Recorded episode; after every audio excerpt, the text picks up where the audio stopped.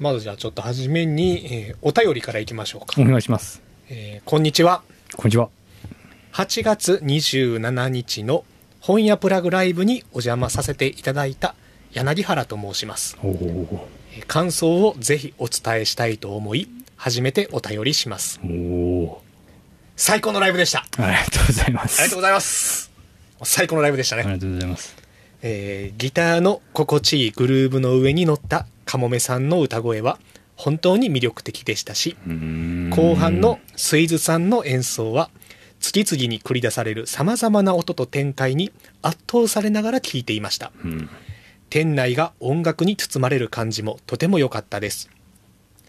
学生の時以来、音楽ライブにはほとんど行けていなかったのですが、今回お二人の生演奏を聞いて、また聴きに行ってみたいと思い始めています。嬉しいね。これ嬉しいね。嬉しいよ。カモメさん、スイズさん、そして本屋プラグさん、ありがとうございましたと。こちらこそ本当にありがとうございましたよね。いやでも良かったね。8月27日日曜日、土曜日か。土曜日の悲しみかもめと、スイズいつきさんのツーマンライブというのを、はい本屋プラグのこの狭い店内でやりまして。ちょっと飽きましたけどね。先週ちょっとね、沖縄会があって、かもめさんお休みやったんで、なんかちょっと空いた感じがしますが。そうですね。2週間ぶりということで。久しぶり。いや、でもさ、そのライブですよ。いや、かもめはさ、何回もやってもらっててさ、うちの店でね。毎回いいなとは思ってるわけですよ。でもカモメはさ、やっぱりカモメいいなっていう感じで、ただやっぱりスイズさんの一人のライブ初めて見たけど、いやでも確かにこの柳原さんが言うように、圧倒されたし面白かったね。次何するか分からんやろ。ね、どんな音が出てくるのかが分からない。シンガーソングライターの方なんやけれども、その本当に楽器、すごいチープなおもちゃのような、エレピを、だって本当におもちゃのように自由に使ってる。だからなんか、スイーツさんも言ってたけど、多分その、例えばツアーとか行ったとして、出先で壊れたとしても、究極電気屋さん行ったら売ってる。楽器がね。とか、要は全然、多分6000円とかなんよね、新品で買っても。そうなん、そんな安いんや。やばない。っていうのもあるし、やしいろんなものをねエフェクターとか駆使してそれをいろいろイジイジして、っ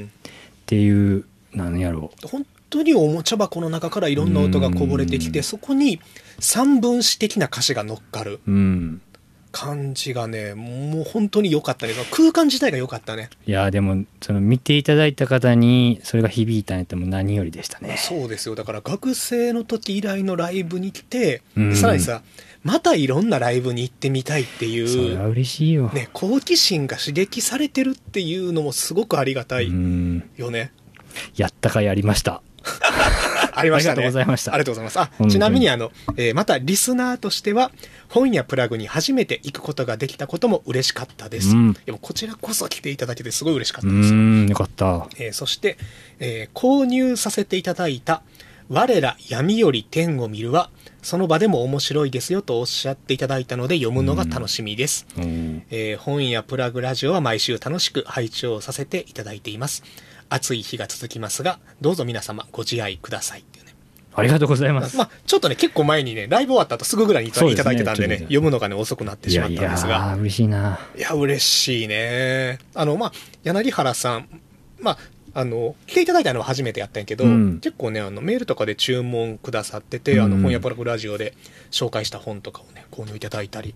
してたんですけれども、そうで、今回ね、もうさすがですよ。さすがですよ。クリス・ウィタカ、鈴木めぐみさん役のね、我ら闇より天を見るっていうミステリーをね、ご購入くださったんですけれども、いやもうこれね、もう今年のベストミステリー最有力候補のうちの一つですね。我ら闇より天を見る。我ら。めちゃくちゃ無理やり一言で言えば、ハイパーハードボイルドさだまさし償い。さだまさしの償い、のハイパーハードボイルド版。さだまさしの償いのハードボイルド。だからこの、群像劇に近いところがあって、まあ、いろんな登場人物がいるんやけど、うん、みんながみんな少しずつ人生の中で過ちを犯していて、うん、その過ちを償うための過酷な旅が続くみたいなね。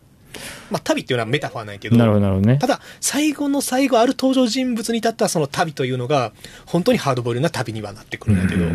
でミステリーのミステリーね、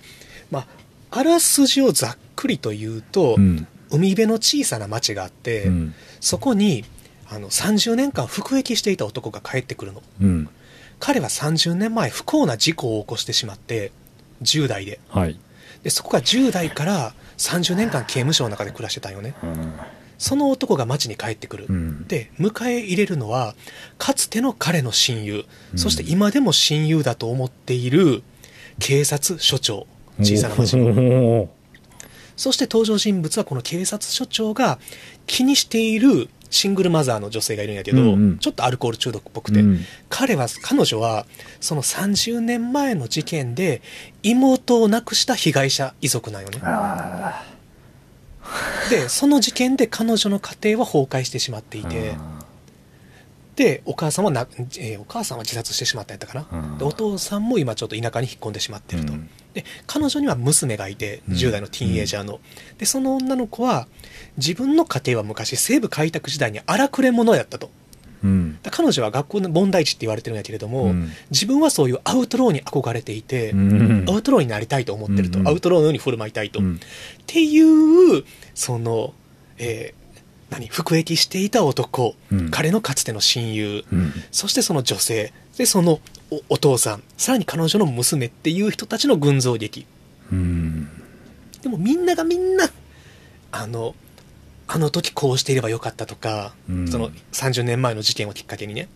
でさらにそうした中でもう一つ30年後の今現在事件が起きて起きるんやな。そうでその一人の男が町に帰ってきたことによって新たな事件が起きて、そこから全員の運命が再び動き出すっていうね。うん、これねもう最高に面白いから償いか、うん、償い前に紹介した時にわしなんて書いたかな、あまあいいやそれはまたちょっとツイッターとかでもねよく紹介してるんで、なるほど、まあ、これはでも本当にね今年のミステリー最有力候補だと思います。なるほど。これともう一冊これは早川書房から出てるんですね、はい、我ら闇より天を見るは、うん、で今年の現状のベスト海外ミステリー島田さんの、ね、はい、最有力はこの我ら闇より天を見ると、もう一作ホーリー・ジャクソンと服部恭子さん役優等生は探偵に向かない。うーん、まあ、これシリーズ第2作ですね、うん、前作の自由研究には向かない殺人というね、うん、高校生のピップを主人公にした、うん、まあ、これもねめちゃくちゃいい青春ミステリー。今読んでます。今読んでますか。はい、今読んでます。1作目の方、はい、どうですか。面白いです。いや面白いでしょ、うん、これ2作目もねすごいよ。それもう完全に続きっていうか続き完全に続き。あ、そうなんや、うん、まあ、1作目が完結してで2作目はその完結した上で主人公が成長した上でちゃんと2作目に続いていくっていう。あ、そうなんや、うん、あそのリセットじゃなくてもう、ね、で多分ね3作目もあるんやけど、うん、もう完全に、ね、サーガになってるよ。すげえな。でさこの2作が今のとこ2トップなんやけど、すごい対照的なよね。うん、こっちはね早川書房から出てる。なるほど。片や、ホーリー・ジャクソン、服部恭子さん役の優等生は探偵に向かないは草原推理文庫っていう、まあ、日本の海外翻訳ミステリーの2大巨頭の出版社からそれぞれに出ていて、で片やアメリカ、うん、片やイギリス、うんうん、で我ら闇より天を見るの主人公の人で少女、ダッチェス、うん、なんでこれ2作ともティーンエイジャーの少女が主人公なんよ、ね、うん、で片やこっちの我ら闇より天を見るはアウトローになりたい、うんうん、それでちょっと荒れたシングルマザーに育てられている問題児、うんうんうん、まあ、超行動派感情的でで片や優等生は探偵に向かないの、高校生ピップは、うん、もう名門大学への進学が決まっていて、うん、でまあ、家族もすごい仲良くて愛されている、うん、まあ、賢い女の子っていうね、うん、知性派で、うん、っていう好対照な主人公っていうのもあって、もうだからこれは本当に、まあ、どちらが今年のベストかっていうのはもうエイリアン VS プレデターなのか、楽しんでるな、もうゴジラ対キングコングなのか、またもう畠山貴教対坂本博之なのかっていうね。最後だけわからんかったな。畠山貴教対坂本博之戦ですよ。2000年10月11日に行われた、うん、何？ボクシング？ボクシング。お、知らん？うん、見てなかった当時。俺ほんまに興味なかったな。マジですか？畠山は、はい、もう当時チャンピオンで2冠のチャンピオンになって、うん、すごいイケイケやったんよね。イケイケでスマートで男前、これまでのボクシングの荒くれた感じじゃなくて、うん、で彼がその1回引退するのよ。チャンピオンになったと負けて、うん、で復帰するんやけど、うん、で復帰して即世界戦臨んでチャンピオンになって、ああそうなんや、2階級制覇するよね、うん、復帰した時に階級1個上げて、うん、でなぜ階級を1個上げたかというと坂本博之と戦いたかったんよね。うん、なるほどね。で坂本博之っていうのは無冠の帝王やったんよ。無冠の帝王、最強、絶対倒れやんって言われてたのに、うん、なぜか世界戦になると勝てないという、そう、日本ボクシング界で当時最強って言われながら世界チャンピオンにはなれなかったのを、こう坂本が畠山が、うん、その2階級制覇した時にリングの上から、うん、異例なことないけどマイクで次は坂本さんとやりたいですって、うん、でこのスマートでスピーディーな畠山に対してもう坂本はパンチだけだよね、うん、打たれても倒れやん、うん、で一発で倒すっていう、うん、でさらに彼は孤児院で育っててそういうストーリーのドロップスなのでっていう、まあ、全然ちょっとね話がそれましたけど、でまあ世紀の一戦がね、うん、それを例えに出してくれたんですね。いやすみません反応鈍くてね説明を求めましたよ。いやでもそう、でもこの2作はね本当に面白いし、とりあえずだからカモメはさ、自由研究には向かない殺人読んで、今読んでます。なんでこれだからさ本当に青春ミステリーとしてすごい良いんですよ。本当にだからさあれ賢くて勇気ある子供っていう漫画があったけど、うん、まさにそのピップはさ賢くて勇気ある子供なんよね、うん、で言うたら人種差別とか不正は許せないと、うん、で彼女自身はすごいもちろん頭がいい、うん、なのでその困ってる人がいたら助けずにはいられないし、うんうん、これは1作目はいわば冤罪を扱った、うん小説で、うんピップの高校の先輩が殺人容疑というかあれやね女子高生を殺して自殺したっていうことになっちゃうんよね。で犯人が自殺してしまったから、うん、もうそれで事件が解決したってなってるんやけど、でもそれは本当に殺したのは彼なのかという疑問をピップは持ってて、うん、さらにその、自殺した少年の弟っていうのがピップと同い年で、うん、ただその家族は加害者遺族として街中で、うんなんていうかな腫れ物に触れるように扱われていて、うん、さらにインド系移民なよねその家族は、うん、なんでそこにはやっぱりそのイギリスのローカルコミュニティの中のちょっとした人種差別があったりして、うん、でピップはそこに立ち向かっていくんやけれど、うん、たださその立ち向かうことが正しいのかっていうね、うん、そのピップは賢く勇気があるからすぐ行動に移せる。でもそれによって一度解決した事件を掘り起こすっていうことは真犯人を見つけるっていうことやから、うんだから言うたらささらに加害者が生まれるわけやし、うんまあ、それは正しいんやけどね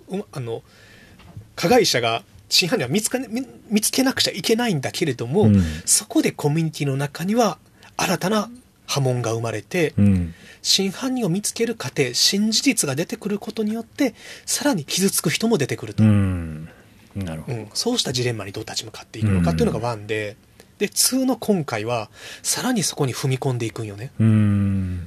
こうした真犯人を見つける事件を解決するということの意味っていうのね。言うたら警察に解決できないから自分たちで解決しようとするピップの行動っていうのはこれは自警団なんじゃないかと、うん、なるほどね、うん、自分で制裁を加えようとしてるんじゃないかというような、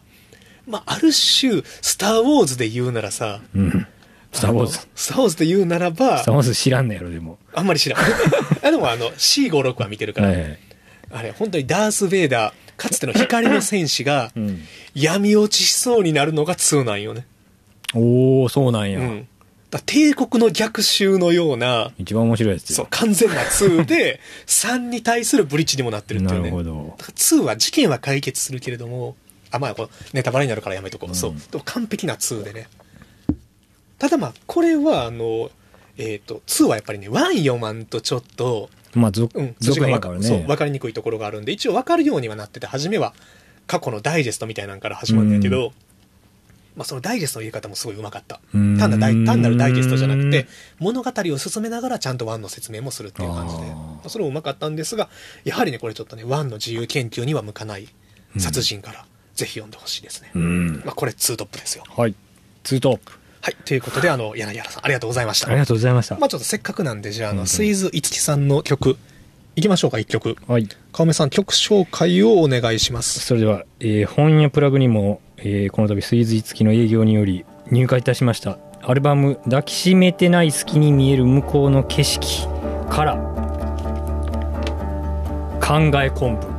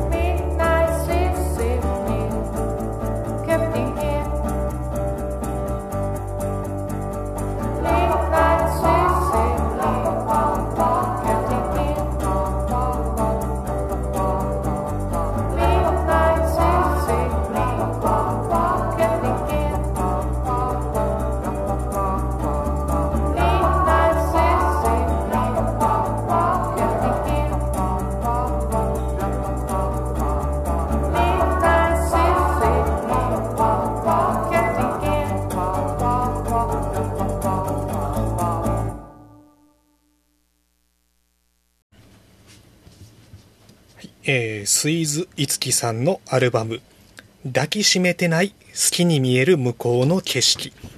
から、考え昆布をお送りしました。いや超かっこいいね考え昆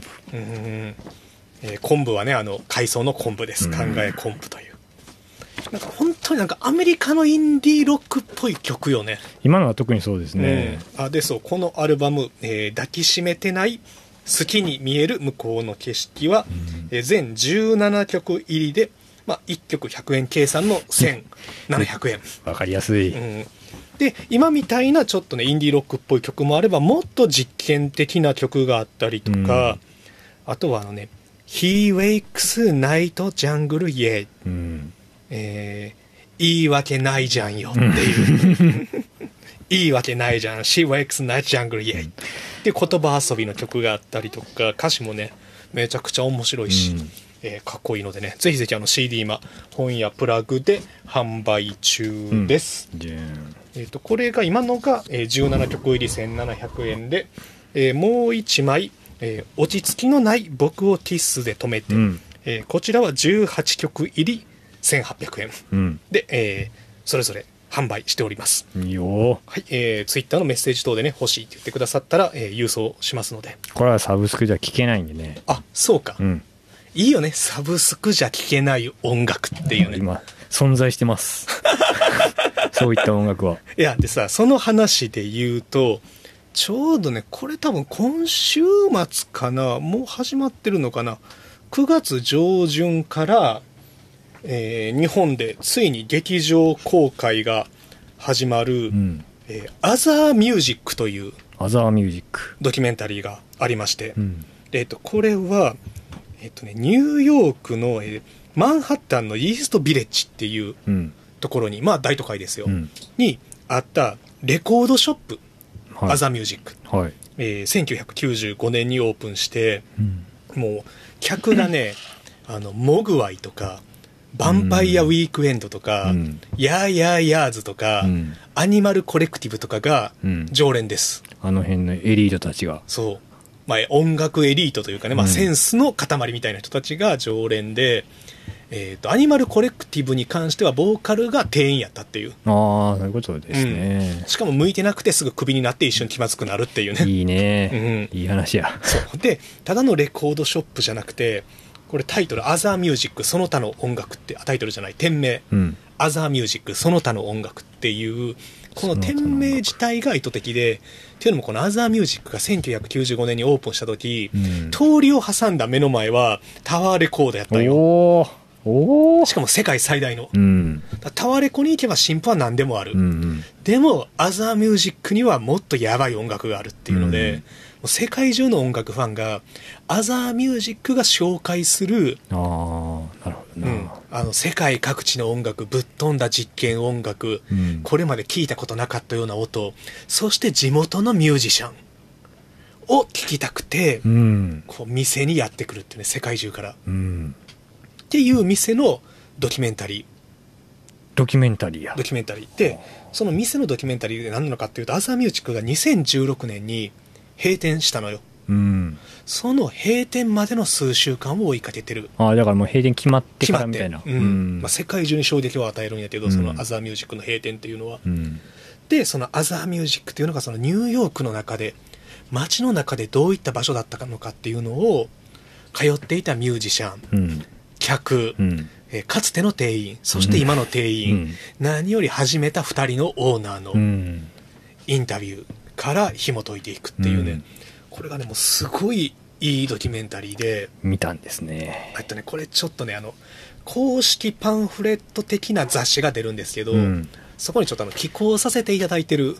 関係で、いやもう一足を先に仕事してますね。見せていただいております。まあ、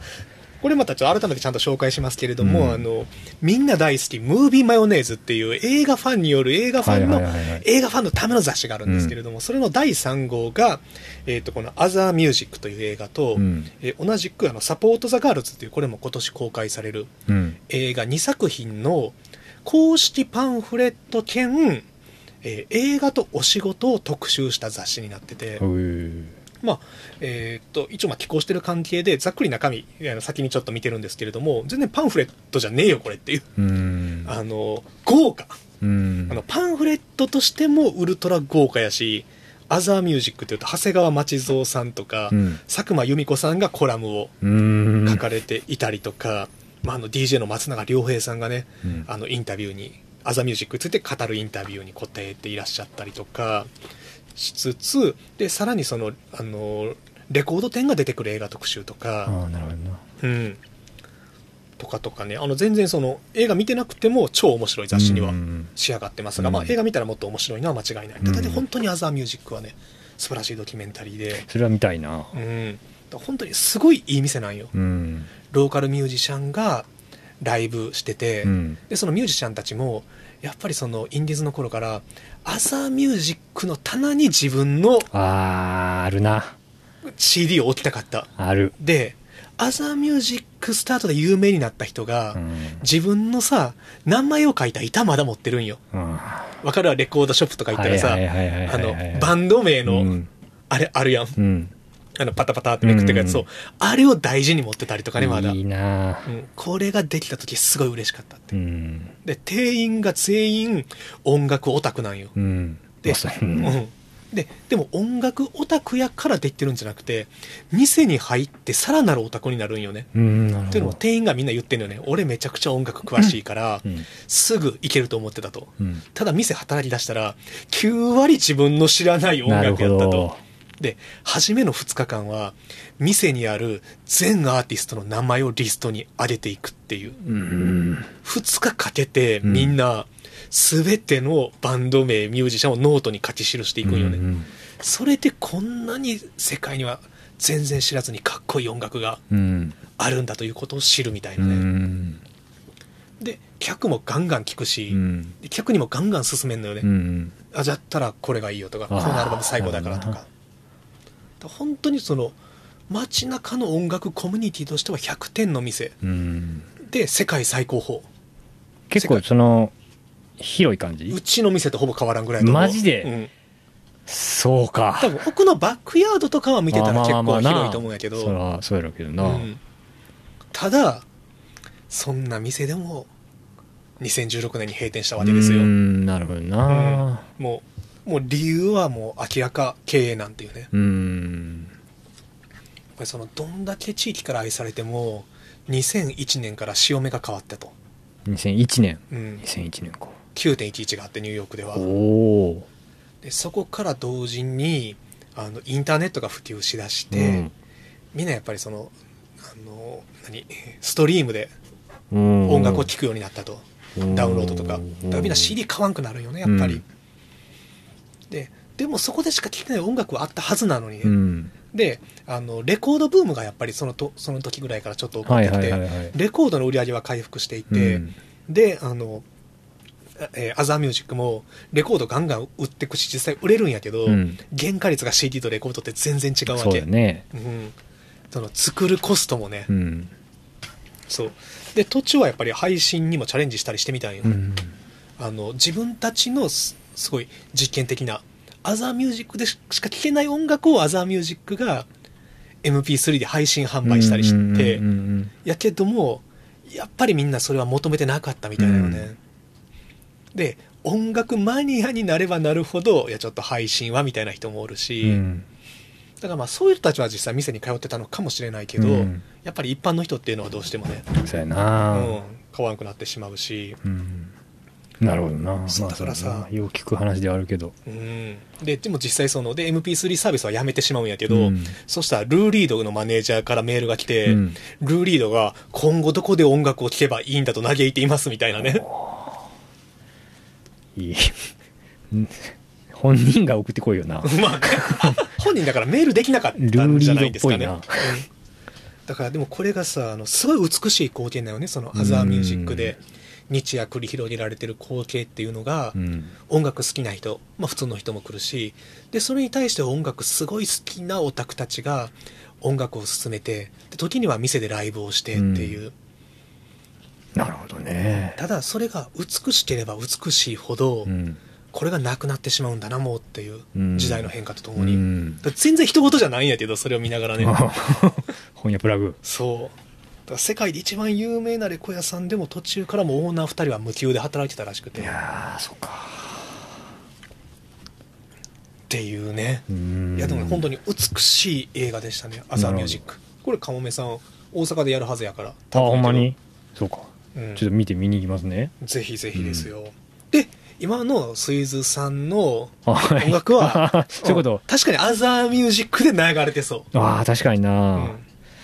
なんかいきなりアメリカからとか出てきてもあんま不思議じゃないもんな不思議じゃないよね多分ね、うん、タイニーディスクとかさ出ても全然出る YouTube のNPR のやつとかにさ、うん、リンダリンダズの次にスイズイツキとかなってても全然こういけると思うよだからさもし今このドキュメンタリーを見てアザーミュージックがまだ経営を続けてるんやったらわし多分ねメール送ったよアザーミュージックにイツキスイズやばいよっていうそんなん多分ざらにある話なんかもしれへんしなまあでもやっぱりさ、うん、アザーミュージックの店がなくなったりするとさフックアップする場所がなくなってくるよねなるほどな、うん、フックアップなそうやっぱりローカルなところでそのローカルでなんやろねすごいアンテナ立ってる店がフックアップしてきて、それをまずローカルから発信して、うん、その次全国に発信するみたいなさ、うん、っていう場所が少なくなってくるんだろうなってなると、レコード会社はやっぱりさ、どうしても安定したものを今求めるやろうから、うん、実験的なものっていうのがひょっとすると減っていくかもしれないよね。なるほどな、うん、まあそのさ YouTube とかサブスクで個人でも配信できる時代にはなってるけど、でもやっぱりそこで誰が広めんのかっていうと、口コミだけで偶発的にね、広がるものじゃないと思うから、よっぽどの運がない限りなんかな、もう僕らには見えへんっていうかさ、うん、で見えない広がり方みたいなものをしてるものもきっとあるんやろうけどね、うん、もう次の時代みたいな。でも僕らが分かってるような広がり方とかって確かにもう力は弱まっていってるっていうかさ、うん、まあもう日本の中だけで言ったらもう知れてるっていうかさ、うん、そこ行ってもなあみたいなのとか、まあ、多分多くの人が思ったりしてるやん、うん、でももうそうじゃなくて、いきなりほんまに世界にポーンって投げ入れる場所があって、それまあフックアップってやったらまあちょっと分からへんけどさ、それがどっかでボンってなるみたいなこととかもあるかもしれへんけど、まあとにかく追随付きは良いということですよ。ありがとうございました。追随付きの代わりにありがとうございました。札束渡してやりましたよ。あ、ライブの売り上げの話ですか。うん、まあでも本当に満席ソールドアウトやったからね。ありがたい、本当に。またやりますよ。またやりましょう。またやります。でこのアザーミュージックただ見ながら、うん、どっか既視感あるなと思ったらさ、もうこれですよ、ダニエル・ハーバードのビデオランドですよ、うん、はいはい、レンタルビデオともう一つのアメリカ映画誌っていう中で以前紹介したやつですね。そうそう。でこのシアトルにある、うん、世界で一番 VHS の在庫を持ってたスケアクローっていうビデオショップ、うん、世界で一番やもんな、うん、スケアクローの店員は日常業務の中で店員同士や客との会話でビデオ資本を引き出し、再循環させ、立て増し、蓄積させていく、うん、仕事外の場で映画の話をするだけでなく、彼らは一日中ずっと映画の話をしていて、うん、互いに競い合うような会話を何度もすることで知識を高めていくのだ。スケアクローで働くのは一日中トリビア遊びをしているようなものだとある店員は言う。映画の知識が深まるにつれて映画やジャンルの好みも磨かれていくようだ。そこには彼らの好みの特殊性を高め、神秘的と言っていいところに向かわせる社会的な力が働いているみたいなさ、うん、ここで働いているのは皆ある種の映画カルトだねと店員の一人は言ったってさ、うん、で店員同士はもうこの店は家のようなもので、店員は全員家族だって言ってるスケアクローも今やっぱりちょっと厳しくなってるっていうね、うん、タランティーノとかが来るんやけど、スケアクローは、はい、で何が苦しいのかっていうと、このスケアクローの店員がめちゃくちゃ悲しいことにやけど、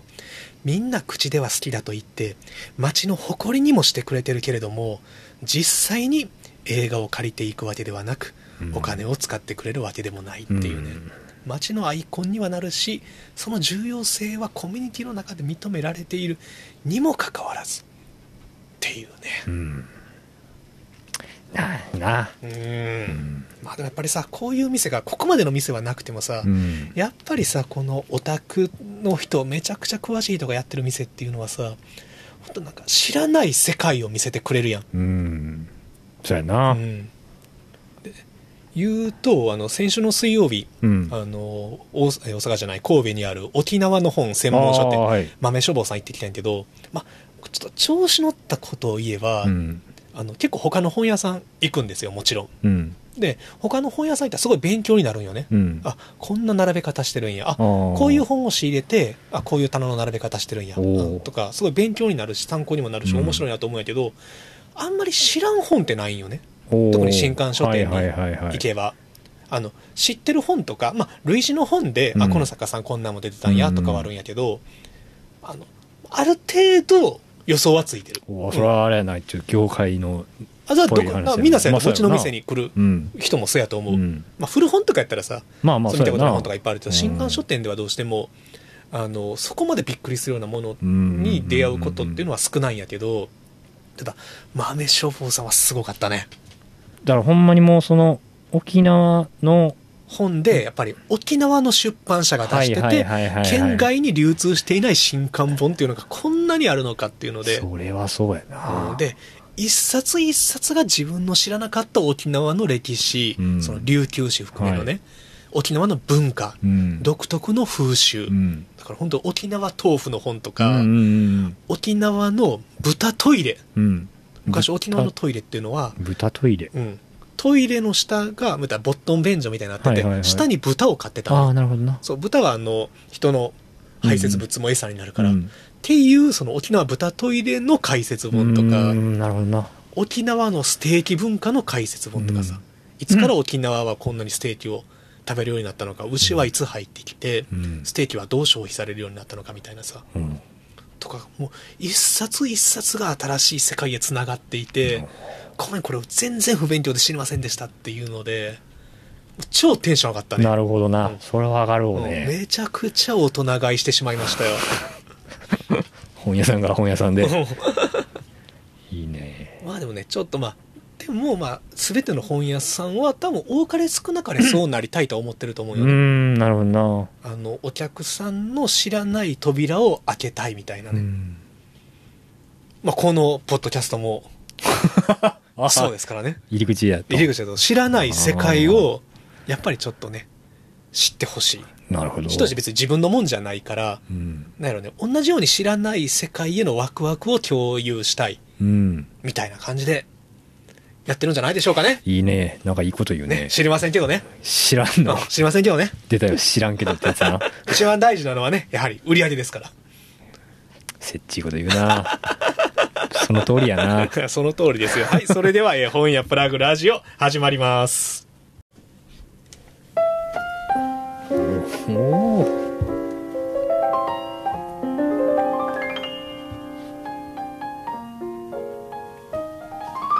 台風の吹いている朝、近所の店へ行ってあの黄色い外国製の鉛筆を買った。扇のように軽い鉛筆だ。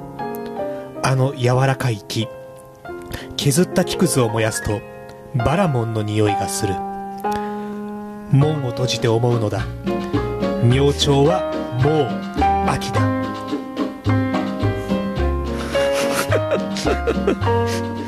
俺は、うん、今のは島ちゃんが書いたわけじゃないよね。今のは西脇純三郎という詩人の、うん、秋という詩でしたね。うん、ね、いいよね。台風の吹いている朝、特製の鉛筆の木を燃やすとバラモンの香りがする。明朝はもう秋だということで、まあ、台風過ぎてちょっと涼しくなったような気はするよね。そうやな、まあ、一回その前ちょっと涼しくなってしまったから、うん、あんまり感じづらいけど間違いなく涼しくはなってきている、うんうん、なってきてはいつつも、うん、なんやかんやでまだ暑いっていうさ。うん、まあ、ジメッとはしますな。すごいね。まあ、ということで9月一発目のね、本屋プラグラジオということで、うん、ただいまお聴きの曲は、マーティー・ペイチの1960年の録音オータム・リーブス彼は。ちょっともう今までと空気違いすぎて戸惑ってます改めまして、和歌山県和歌山市の、本屋プラグ店内から本に関する話題や本を入り口にさまざまなカルチャーを紹介するポッドキャスト番組です。パーソナリティは私本屋プラグ島田と、はい、元気やでシンガーソングライター悲しみかもめですいいね、今のいいね、うん、その一言ちょっと次からなんか考えを言っていこうと思って、うん、案外でもなんかこのテンションのオープニングありやな。今ちょっとテンションどうしていいか分からへんこの気持ちなんやろうな。秋ですよ、その気持ちが秋です。そうかな、うんうん、綺麗な曲ですね。綺麗な曲ですね、うん、やっぱり枯葉は名曲なのと、うん、このやっぱりさ、あのマーティー・ペイチのちょっと秋なんやけれども軽やかなラテンの秋っていうのがさ、うん、今のこのまだラテンの秋、ちょっと蒸し暑さが残る今のシーズンにぴったりの一曲なんじゃないかな。それで選ばれたんですね。それで選ばれました。まあじゃあせっかくなんで、ね、ちょっと聞いてみましょうか。うん、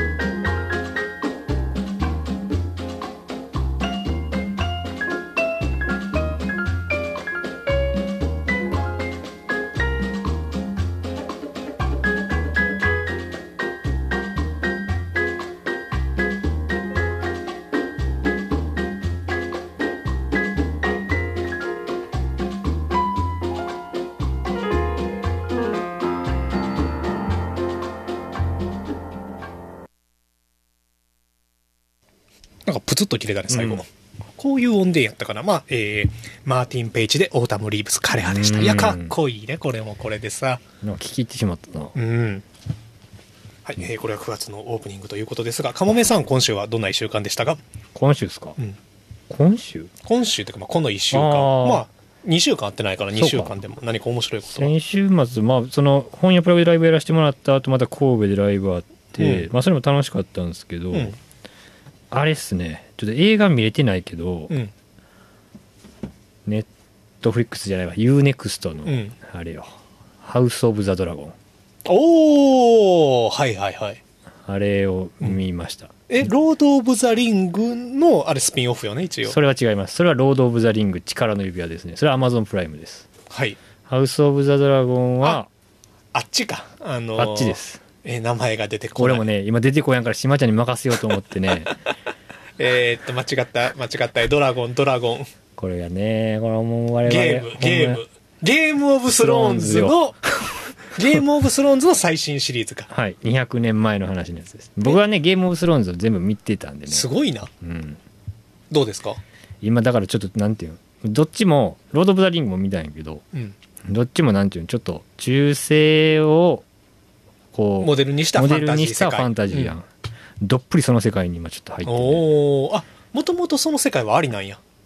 うん、ファンタジー体制あるんや。俺はねありおでも結構やっぱり周り同いぐらいの子とか聞いても、うん、それがあかんっていう人は多いね。確かになんかもうそれでちょっと無理みたいな、まあ、あかんっていうかまあ慣れの話ではあると思うけどね。たださゲームオブスローンズとさ、うん、ロードオブザリングを見比べるとさ、うん、やっぱりさその何美術とか、うん、映像の進化ってすごいなと思うよね。あでもそれは思った、うん、あのさロードオブザリングは全然通ったことなくてさまあ、この機にちょっと見てみようかなと思ってみんなやっぱ面白いのは多分おそらく面白いだろうし、うんまあ、こんだけ世界中にファンが多いシリーズやし、うん、ホンプラリスナーの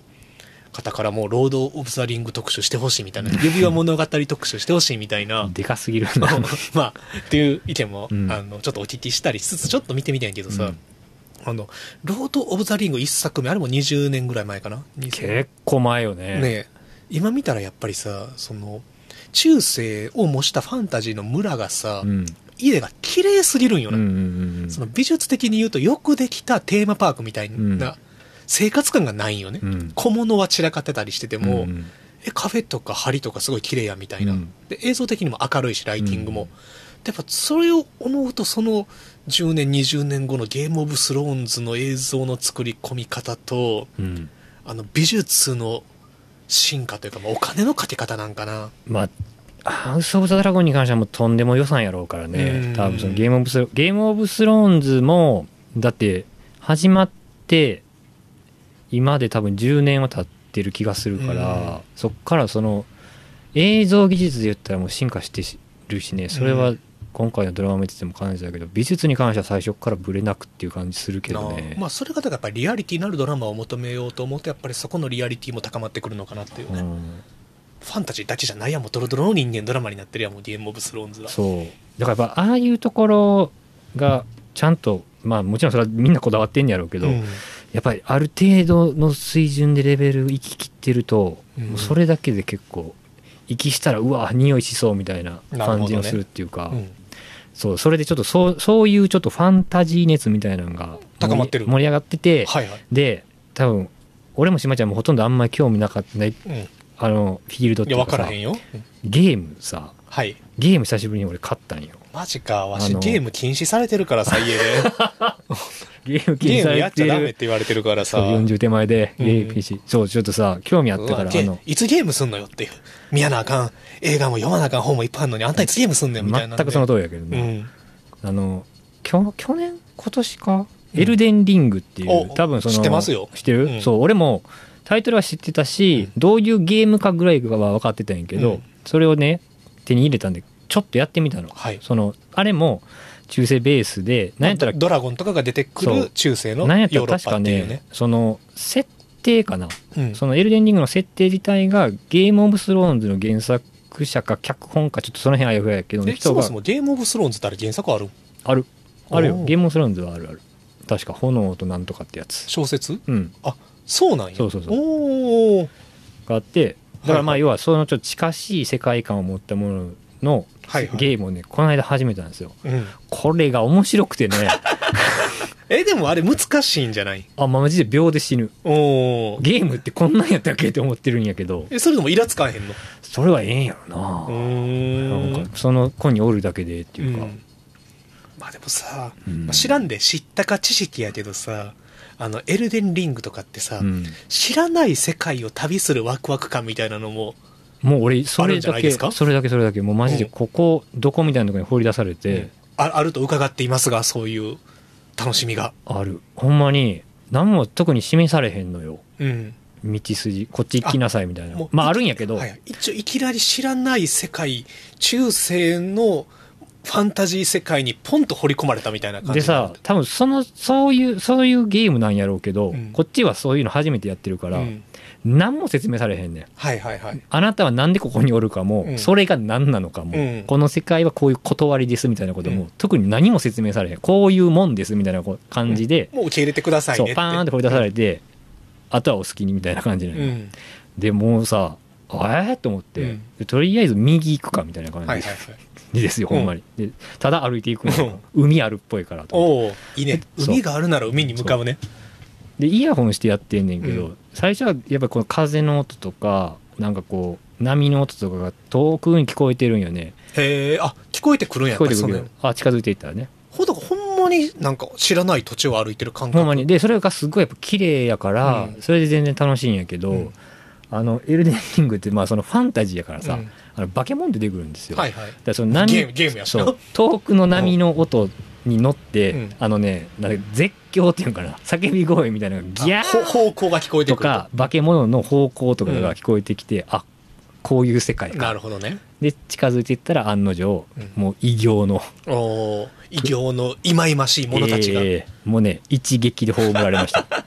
でもさ実際ってそうよね、多分。いや多分マジでそう、うん、実際って、まあ、実際ないんやけど、うん、ファンタジーの世界やけれども知らない土地を歩いていって、うん、何者かに、まあ、野生の生き物でも、まあ、虎でもいいですよ、うん、象でもいいですよ、まあ、ジャングルに入ってね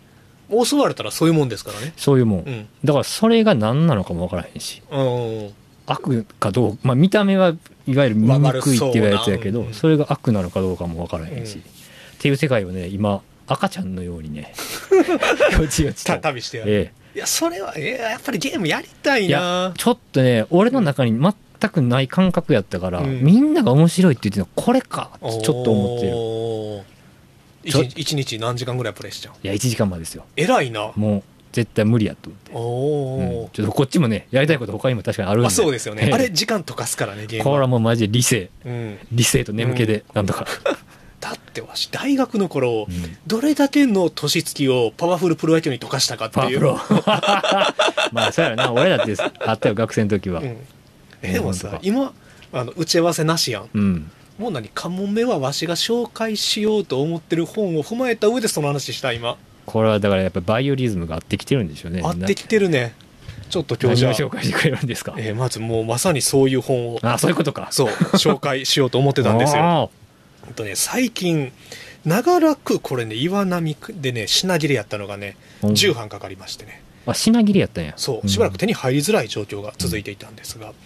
うん、ダンピア、うん、最新世界修好記っていう本ですね、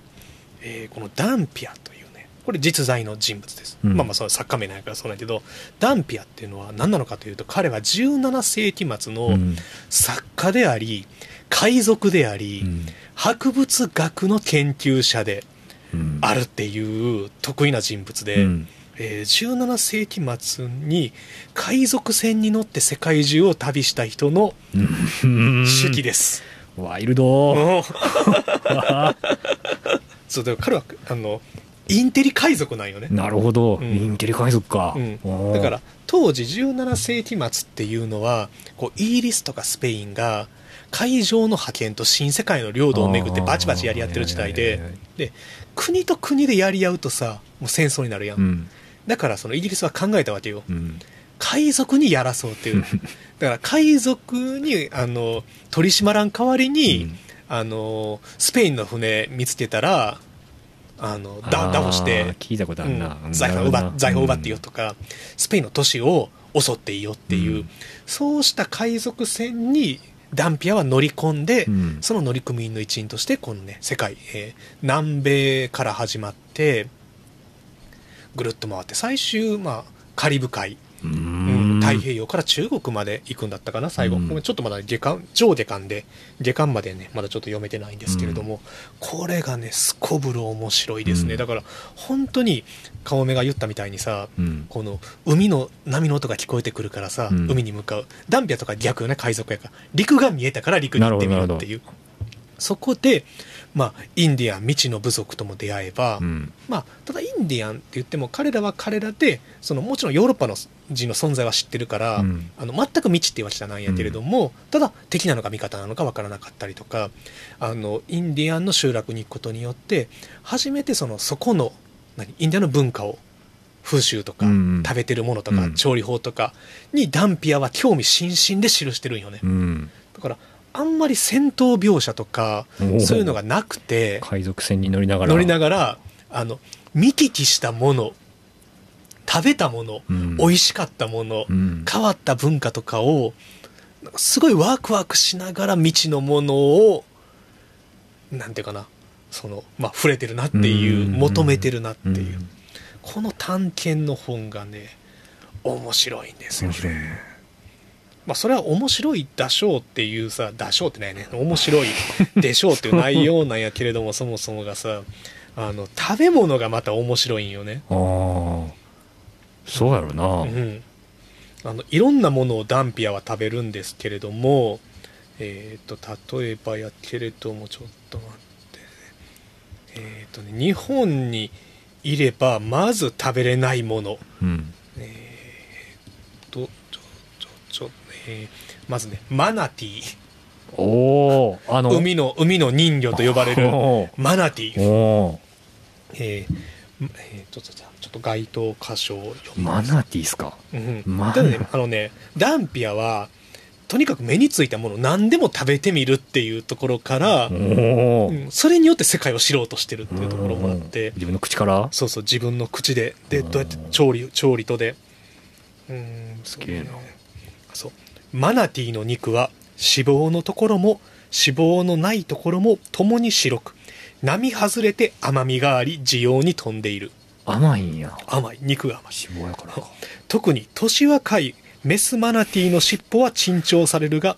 オスも年老いると頭部も尻尾も肉が非常に硬くなる、うん、一番美味なのはマナティーの乳児の肉であろう、うん、赤ちゃんマナティーの、ね、なるほどな、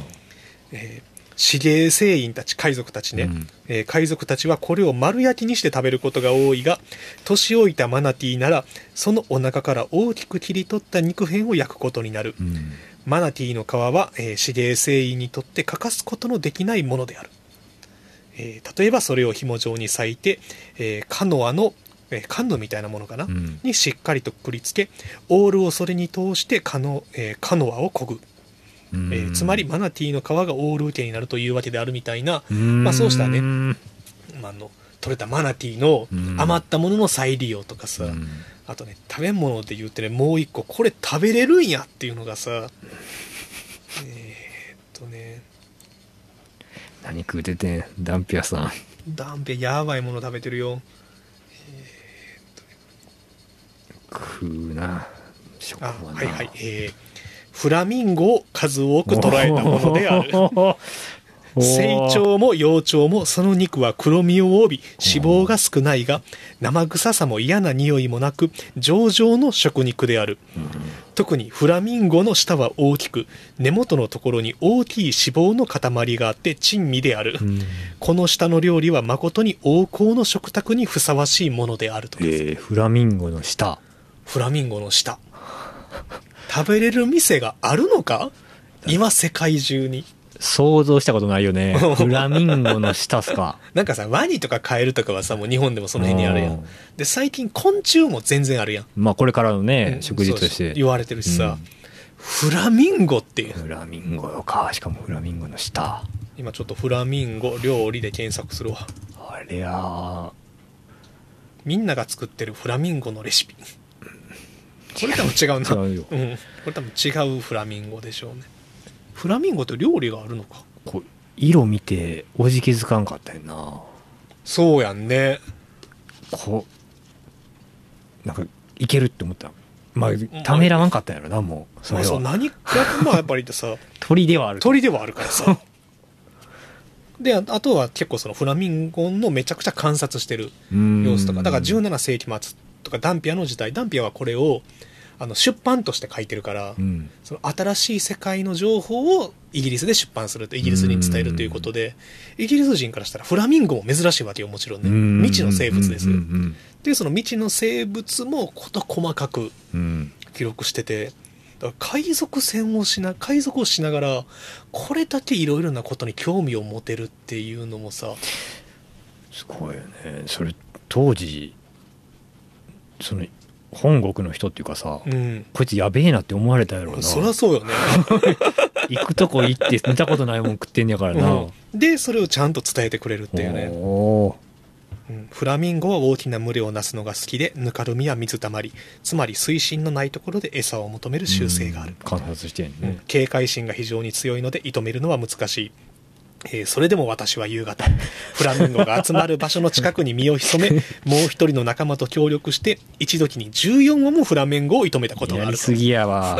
やりすぎよ。でそれで食べてみたっていうね、うん、あとまあ猿とかはもちろん食べますしね、うん、ウミガメとか、うん、でもう一つ面白いのはさ、これ海賊船に乗っていくわけなんやけど、うん、その海賊船っていうのがめちゃくちゃ民主的に運営されてるんよね。17世紀の時代にあって、なんでこう船長がみんなちょっとついていけないと思ったら投票が行われて、うん、その船員の多数決で船長が降ろされて別の船長が任命されたりとかさ、そういったその海賊文化っていうのも面白いなっていう。でも実際その中世の海賊文化研究されてる方も今多くて、まあ、本とかも結構出てるんやけど、うん、そうした文化もねすごい面白いんでね。結構そういうもんやったんかな、そのダンピアさんの。海賊船は文化としてそういうものやったっぽい、中世においては。じゃあワンピースみたいに船からバッコーンって落とされるとかあんまなかったよな。まあ中にはあると思うけどね、まあまあ、もちろんあるとは思うんやけど、そのだからゴリゴリの縦社会じゃなかったっていうね。なるほど。絶対的な船長がいて命令するみたいなのではなかった。奴隷とかはいるんやけどね、捕まえた奴隷とかはいるんやけど、ただその一応その、ね、組たちの間では民主的な運営がされていたっていう、そうした一端もねすごい面白い。実際にダンピアが乗ってる船でも船長がそれで解任されたりしてるから、はい、おすすめですね。これすげえ面白そうだな。最新世界中高期、まあ、平野啓一さんの役がすごいいいんで、今17世紀末やから、まあ、400年ぐらい前に書かれてる本なんですけど、ね、比較的読みやすい。だから今読みやすいように、うん、役がいいんだと思います。これやばいな、これだからエルデンリングやってこれ読んだら俺もうどっか行ってまうかもしれないまあこっちリアル世界やからさマジでリアルエルデンリングをリアルエルデンリングを何の保証もないままやった人たちだよね。やばいな。でほんまにそれで一発で亡くなってる人いっぱいいるやろうしね。そりゃそうやろな。陸であとはもちろん町とか襲ったりしてるから、うん、海賊として、うん、そこで戦闘が行われたりもしてるからさ、うん、ほらエルデンリングみたいな本ですかね世界すごい面白い。でまあそれもそれで全然読みやすいんやけど、さらに読みやすくなってて、面白いのがこれですね、うん、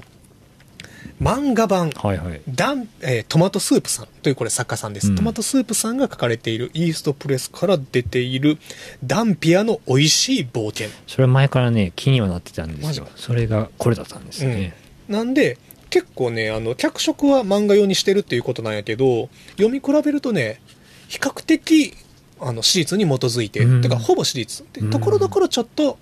漫画っぽく、うん、だからねハードなところをちょっとソフトにしていたりとか、まあ、人間関係とかがちょっとライトになってたりはするんですけれどもね、うん、でさらにこれはダンピアの美味しい冒険というタイトルにあるように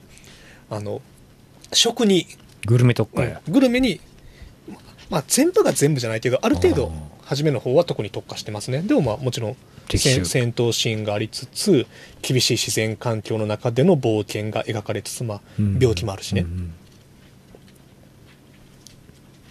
そうそう、まあ、でもこれ絵柄可愛いよね。うん、でまあ料理もいろんな料理が紹介されててね、絵はね超可愛い。うん、うん、で本当に副読本としてねすごいわし漫画から読み始めたから、うん、だからすごいその文章がさらっと入ってきた。あ確かにな。なんとなくのさ船のイメージとかつくやん。うん、乗ってる船のイメージとか、うん、まあ当時のファッションとかさ、うん、雰囲気がすごいよくわかるんでね。で実際すごい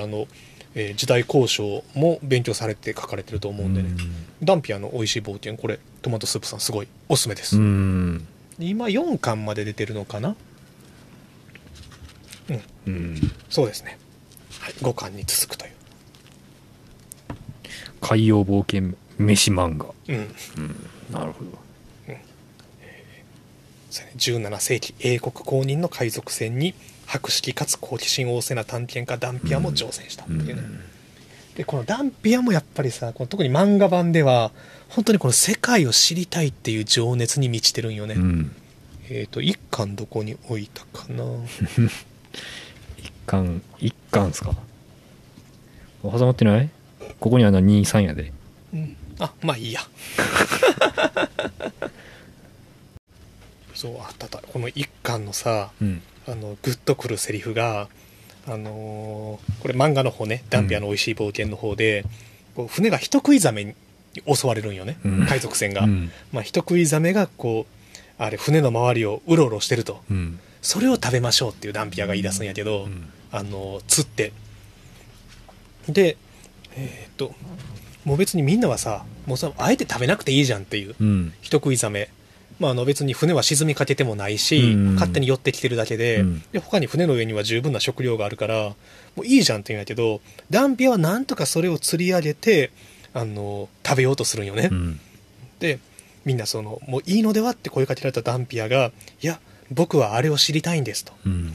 食べることは重要な自然観察です、うん、ただ怯えるよりも味とか栄養とか害はないかとかよく観察すれば明日はきっと怯えない、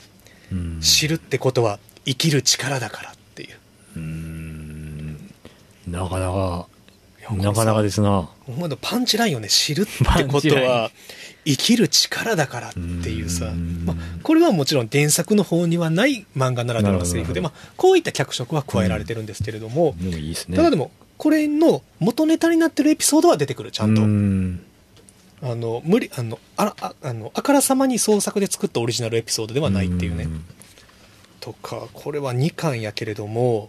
その海賊船の運営の中でちょっと仲間割れするところが出てくるんよね、うん、でその船長がこう力ずくで従わせようとするんやけど、うん、その時乗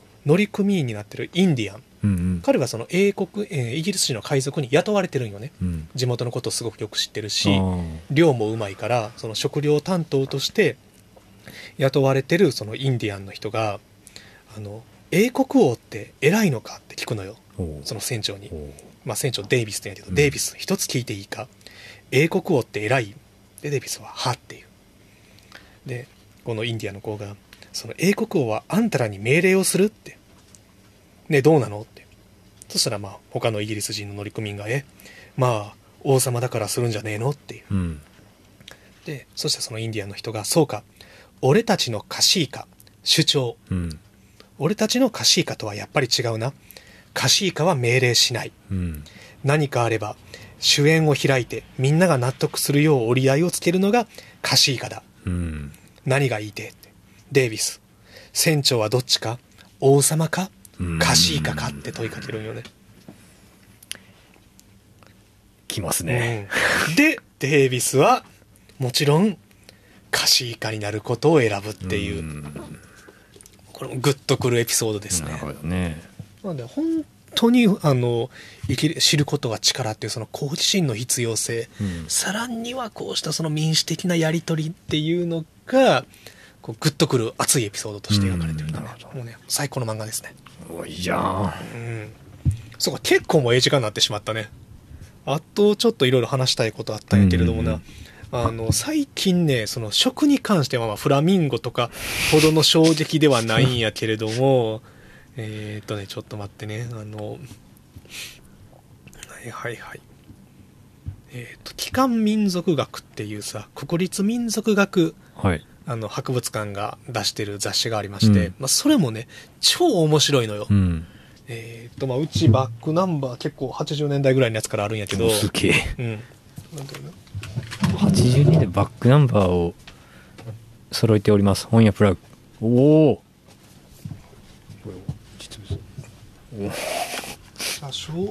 昭和50年から70年代からあるのかな、すげえ、うん、例えば今パッと撮ったやつやけれども、これは昭和55年1980年の、12月号だったら、写真めちゃくちゃ載ってるしね、いいね、遊牧民の通る村っていうことで、イラン南部のファールス地方というところの、暮らしのルポタージュ、からこれ同じ号ね、これはどこや、あ、漂流、漂海民バジャウ、海に漂う民と書いて、フィリピンとボルネオの間の多島海で多くの島がある海で、船上生活をする人々がいる。バジャウと呼ばれる彼らは浅い海の上に浮かべた、家の船、なんて読むかなこれ、カ船ヤ船かな、に住み貝や魚を取る暮らしを続けているというバジャウの、海上生活に密着したルポタージュとか、まあ、民泊に、所属している、もしくはその民族学の学会に所属している、一流の研究者たちが、本当に都市の裏通り、パリとか、イタリアとか、アメリカとか、そうしたところから、まあ、アジアの海の上、中東、ジャングルの奥地、それぞれに入っていって、研究してきたことを報告している雑誌なんやけど、超面白いね、どれを開いても。で写真すごく多い、そうですね、これ、ムッセム、モロッコ、キバとスークの祭典、スークって一番一ですね、そうモロッコのお祭りを取材していたりとか、まあでもすごいね、メキシコ南部インディオの治療を儀礼、メキシコの田舎の方でどうした、民間柔術医療が行われているかとか、今話したの全部一冊の中に収まってます。12これ12号、これ12号、1980年の12号でまだまだあるっていうね、一冊の中に、ね、このボリュームですよ。あ、これ今も出てる、期間で出てるんや、期間で出てる。ただねちょっとボリュームはさすがに薄くなってるかなって、もっと特集が濃くなってる。なるほどなるほど。本当はこれは、世界中のいろんなところに行ったもうアンソロジーかなっていうくらいいっぱい入ってるんやけど、もっとなんか一個のテーマに特化したものに最近はなってて、いや違うね、その中で、そうフラッと読んだ、民族学で出てきたのがさ、フィリピンマニラの朝食を特集してる研究があって、そのマニラの伝統的なローカルな食べ物で、マニラ朝食、朝飯、チャンポラードっていう、チャンポラードっていうご存知でしょうか皆様。名前は親近感ありますけどね。ね、ちょっとね、あるか？だからチャンポンところがあるか。あ、確かにチャンポンね。でも関係あるかも、ひょっとしたら。誰か調べてくれ。だってチャンポンってさ、長崎でさ。勝手に言ってることを調べてくれ、ヨーロッパから入ってきてるやん。でチャンポラードも多分ねヨーロッパから入ってきた食文化が混ざってきてるやつで、っていうのも、チャンポラード何かというと、おかゆにココアを入れた、ココア、言ったらチョコレートがゆに、好みでミルクや砂糖を入れて、ここまでまだわかる、そうだね、甘いおかゆ、まだわかる。イワシの燻製などの干し魚と一緒に食べる。飛んだな、一気に飛躍したな。来たよね。知らない世界が一気に。入れんの？イワシのその、一緒に食べるの？写真見たら一緒に食べてるのもあれば、一緒に食べてるさ、別々の皿に盛られてて、食べてるのはほぐして入れてるやつもあるね。これだ、塩気を多分。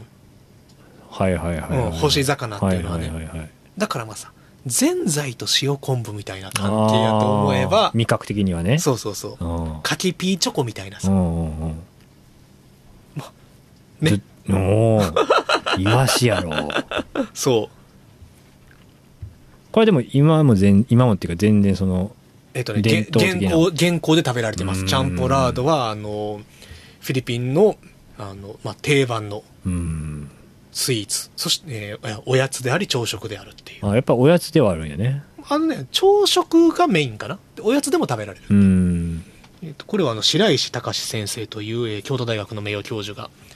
かつての朝食フィリピン食文化の変容と普遍っていう、帰還民俗学の156号で、報告されていますね。お、すごいね。いろんな、そりゃそうよね、なんかそのイワシが添えられるまでは、まだなんちゅう我々で言ったらさ、シリアルケロックコーンクロストみたいなさ、あれぐらいのニュアンスやけどさここいやでもおかゆチョコレートはまあまあそうやけどさ、まあでもそうやね、馴染みがないっていうだけでね、そうそう、やっぱイワシで一気に世界がバーンって広がる、ね、でもなんかイワシ入った方がちょっと美味しそう。どうね、こればっかりは食べてみやんと。そうやな、今のところ味が別々で想像してしまってるから、これ合わさった時のあれが分からない。そもそもさ、そのチョコレートがゆで、砂糖とミルクはお好みやから、本来別に甘くはないっぽいよね。だから甘くしたいとはするけどっていうさ、想像してるようなチョコレートではないやろ、ではないやろと思う。でもこういうのやっぱり実際食べてみないとわからないものが世の中にまだまだあるというのは面白いものかもしれませんね。そうだね。でもこういうのちょっとやっぱり食べてみたいし知りたいなと思う気持ちが大切なんじゃないでしょうかね。ダンピアは言ってます。今日一冊しか紹介してない。あとまあじゃあ軽くだけやけれども、ちょっと待ってくださいね。最近これもね、すごいへえと思ったのが、木村優子さん、多くの料理本の書評とか書かれている、ライターさんですね。主な守備範囲は食文化と書評の文筆家さんで、そうですね、汁物の時代とか、そこにタッチするまでが私の時間、新宿ベルクの、本の編集とかをされていたりとか、あとは味見したい本、これもすごい面白かったですね、の、木村優子さんの新刊で家庭料理の窓っていう本が出てまして、これは本当にその家庭料理について書かれたエッセイ、その木村優子さんの人生の中で実家で食べた家庭料理、一人暮らしの時に食べていた家庭料理、さらに結婚して二人暮らしになって今食べている家庭料理、その中の思い出であるとかこだわりであるとかを、すごいなんかな、面白い文章で綴られているエッセイ集であって、同時に彼女はすごいいろんな料理の本を読むんで、その気になったこととか料理の本で知った家庭料理の知識、もしくは家庭料理の文化歴史っていうのを深掘りしていったりとか、それが思い出とかの話と一緒くたに書かれてるんで、そのミックスがもすごい面白いんですね。でその中でこれ普通にへーって思ったのが、そのうちの一章、朝は味噌汁と決まっていたわけじゃないっていう、の味噌汁について書かれたエッセイの中で、関西は戦前まで味噌汁は食卓の定番じゃなかったらしい。お、なるほど、っていうのも、でも田辺聖子さんいるじゃん、作家の田辺聖子、彼女大阪生まれやけど味噌汁について食べた記憶はある、という感じです。終戦後に関東から入ってきた風習だと思いますよって、だから全くなかったわけではないと。とか食文化史研究家の石毛直道さんの本を紐解いて、その中の見談の中で、上方食談という本に収録されている見談の中で、東京文化を日本文化として考えるようになったから味噌汁を毎日飲むのが普通の日本人だってことになる。ところが戦前の奈良県の食事調査では本当に味噌汁って飲んでないんです。朝は関西は茶漬けかおかゆですから、水気があることだし剣談の中で石毛直道はそう言っている。そういえば京都の懐石料理店辻留の2代目、辻海一のレシピエッセイ料理のお手本にも、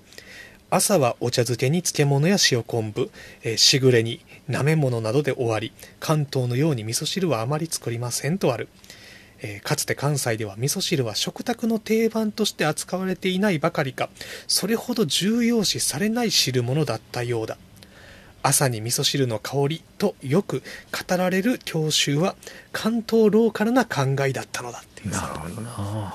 まあ和歌山もだって茶がゆ文化圏やからさ、はいはいはいはい、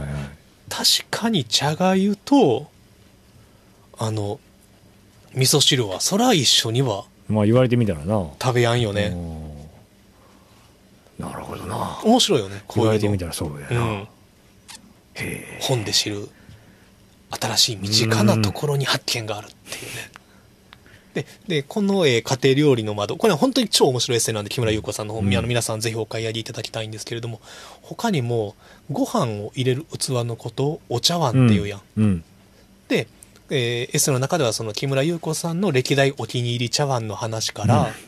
なぜお茶碗なのかっていう、そこには実は関西の茶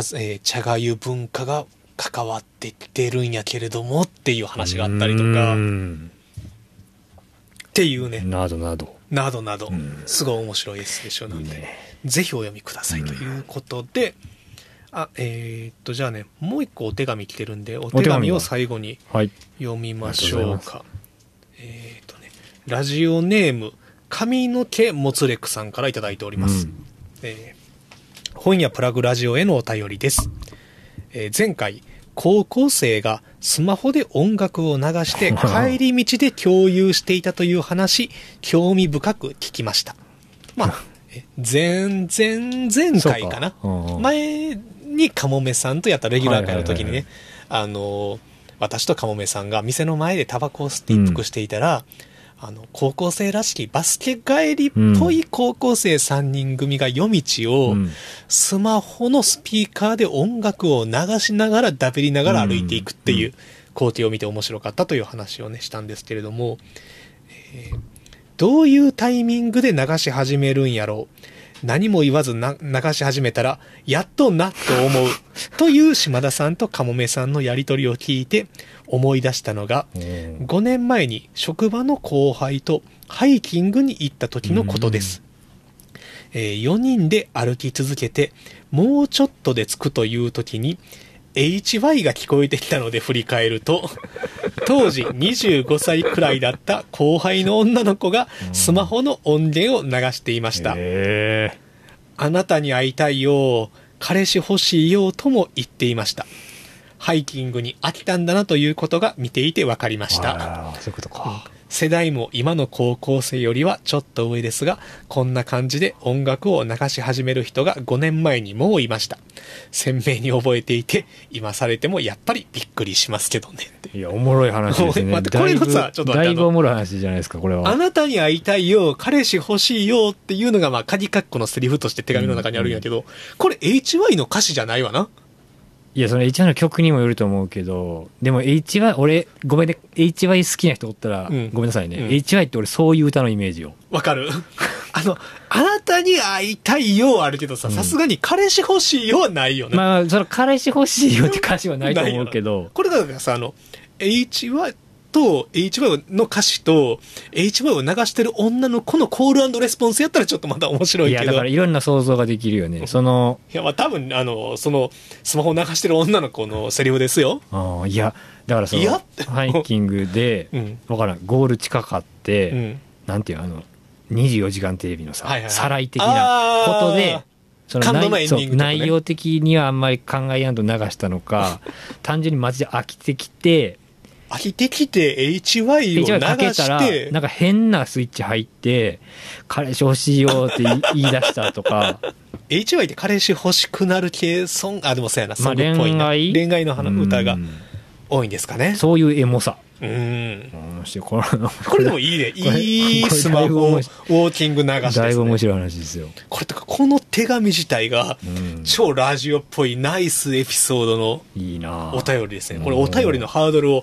上げてしまうのじゃないか髪の毛モツレクさんは。ありがとうございますありがとうございます。じゃあ、まあ、そろそろ本屋プラグラジオも今週のエンディングということでね。お疲れ様でした。お疲れ様でした。本当にいつもお便りありがとうございます。皆様のお便りをツイッターの DM でもいいですし、楽しいね。books.plug@gmail.com の方でもお待ちしています。番組の感想や、まあ、言いたいこと、物申したいこと、まあ、最近こんな本を読んだよ、映画を見たよでもいいですし、またね、こんな特集してほしいな、等々でも、はい。一個だけいいよ。びっくりした。スイズさんとのその本屋フラグライブを終えて、次回、ちょっとぼんやり言っといていいですか？いいですよ。10月15ですね。10月15やっけ？ 10 月15やな。10月15の土曜日、はい、もう次もね決まってます。前回延期してしまった、神やんこと、神湯とのツーマンをね10月15日土曜日に、本屋プラグでやりました。神やん、そして神やんのバースデー直前ということなんで、まあそれはめでたいなとまあね、いう気持ちで、やりたいと思ってますんで、まあ、そこでお客さんの中で当日誕生日の人がいたらそっちの方がめでたいからさ、もちろんそれは優先順位的にはそうなんです。優先順位はめでたちさそっちに勝るけどね。それはでも言えるかなそのまあ誕生日の人ね言ってくださいね。もうそんな別に見ず知らずのアーティストの誕生日を祝う必要はゲストの方はないからさ。誕生日対決のイベントじゃないんでねあれですけど、まあまあとにかくやりますんでね、はい、今回もまあ一応10名で区切ろうと思ってますんでね、本屋プラグ参加は私悲しみかもめに連絡いただきました。はい、よろしくお願いします。10月15日まだねちょっとね月日あるんで、1ヶ月くらいかな。はい、ぜひよろしくお願いします。はい、それでは今週のエンディング曲です。和歌山出身の白川くんが率いる最高のラバーズロックバンドバグースで同じ月を見ている。